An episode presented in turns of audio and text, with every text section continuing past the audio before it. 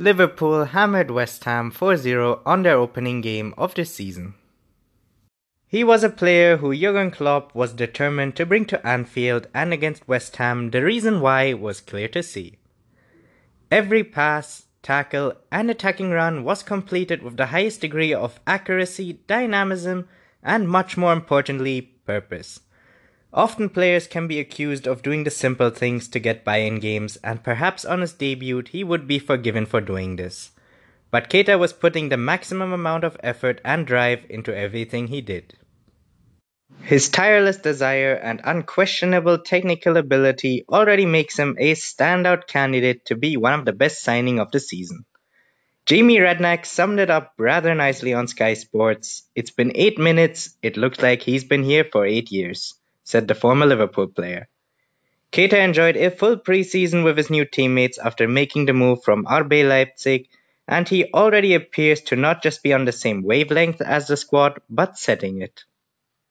What is the best position for Jack Wilshere? Do you play him as a number 10, as a central midfielder, or do you play him a little deeper? Manuel Pellegrini chose to start him in the tip of a midfield three just ahead of Reece and Noble. It made sense in theory because he could get involved in more attacking moves, providing Arnautovic with support, and he could also tuck back into midfield to keep things tight when Liverpool were in possession.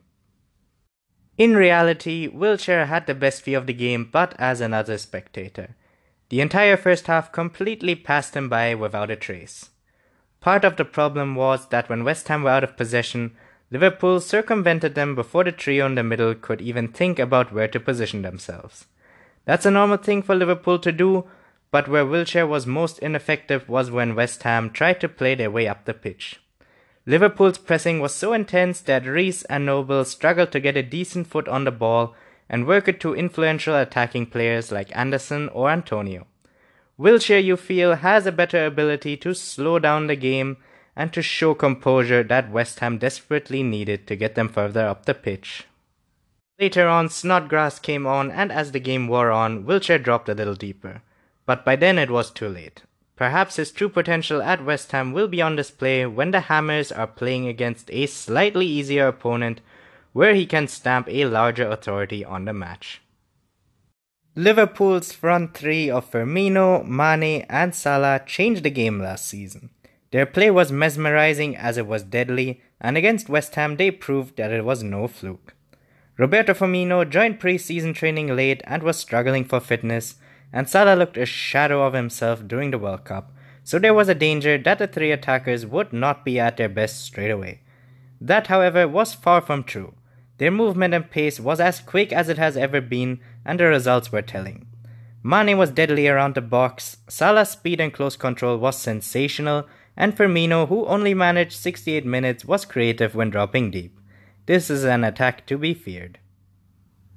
Arguably West Ham's most exciting signing of the summer, Felipe Anderson had a massively disappointing competitive debut against the Reds. Time and time again, the Brazilian was barged off the ball, waving his arms in exasperated protest at the unmoved referee. Clearly, Anderson needs to adjust to the physical nature of the competition and won't find much sympathy. The 25 year old showed a couple of nice touches and clearly has some great technical skills, but he needs time to adjust to the physicality of English football.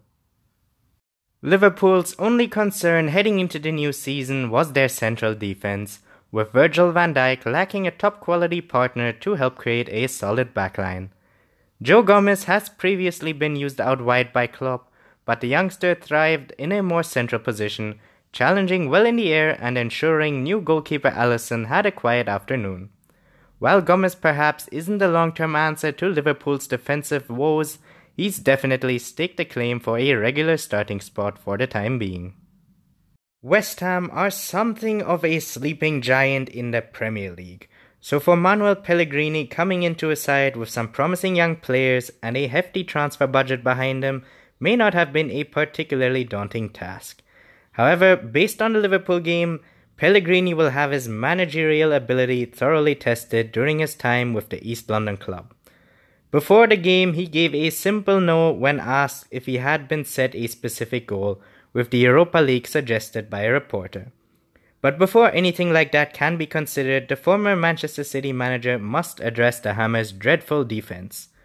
Over 100 million pounds was spent on players this summer, the best of them attack minded, and it is a side in need of a little cohesion before anything ambitious can be achieved.